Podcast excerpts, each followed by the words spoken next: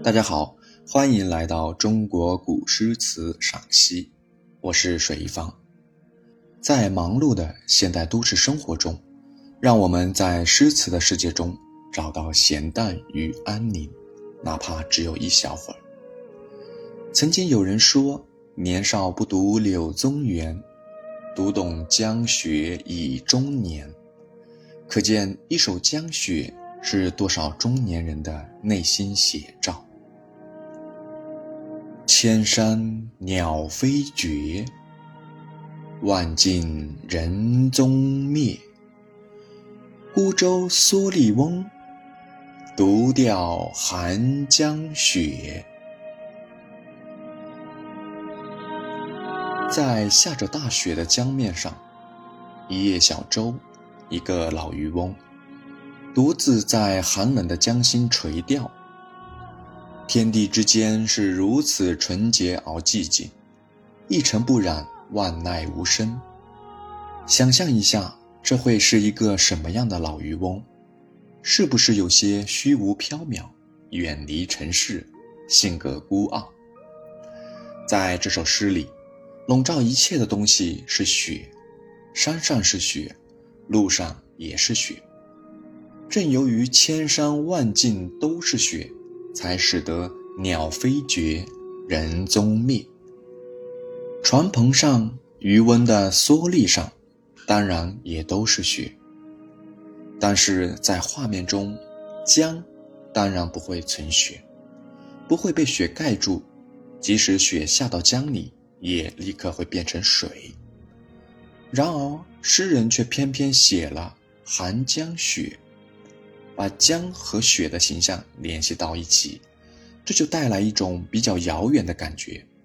这种感觉所形成远距离的视角，反而使得诗中主要描写的对象更集中、更灵巧、更突出。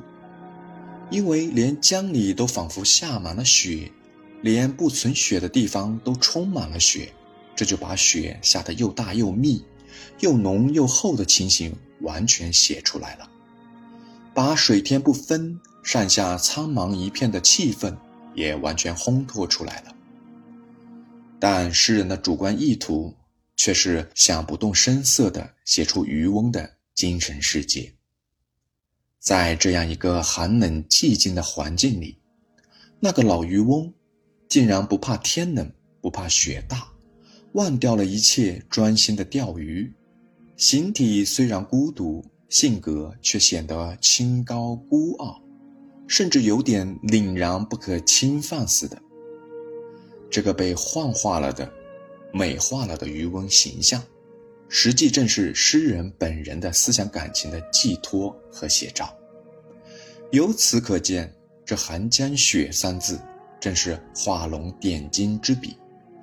他把全诗前后两部分有机地联系起来，不但形成了一幅凛冽概括的图景，也塑造了渔翁完整突出的形象。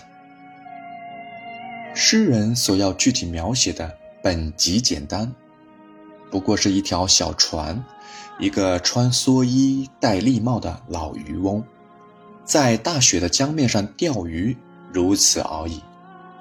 可是，为了突出主要的描写对象，诗人不惜用一半篇幅去描写他的背景，而且使这个背景尽量广大辽阔，几乎到了浩瀚无边的程度。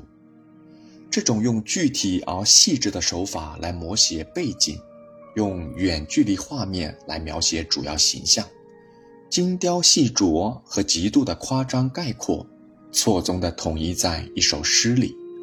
是这首山水小诗独有的艺术特色。柳宗元，字子厚，唐代文学家、思想家，中唐著名诗人，唐宋八大家之一，世称柳河东、河东先生。柳宗元与韩愈并称韩柳，与韩愈、欧阳修、苏轼合称韩柳欧苏。又称千古文章四大家。诗歌创作方面，柳宗元与刘禹锡并称柳柳。与王维、孟浩然韦应物，并称王孟韦柳。《江雪》这首诗作于柳宗元谪居永州期间，唐顺宗永贞元年，即公元805年，柳宗元参加了王叔文集团发动的永贞革新运动，推行内抑宦官、外治藩镇、维护国家统一的政治措施。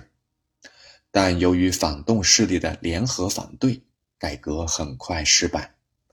柳宗元被贬为永州司马，流放十年，实际上过着被管制、软禁的生活。险恶的环境压迫，并没有把他压垮。在政治上不利，他就把人生的价值和理想志趣，通过诗歌来加以展现。这首诗便是其中一首代表作。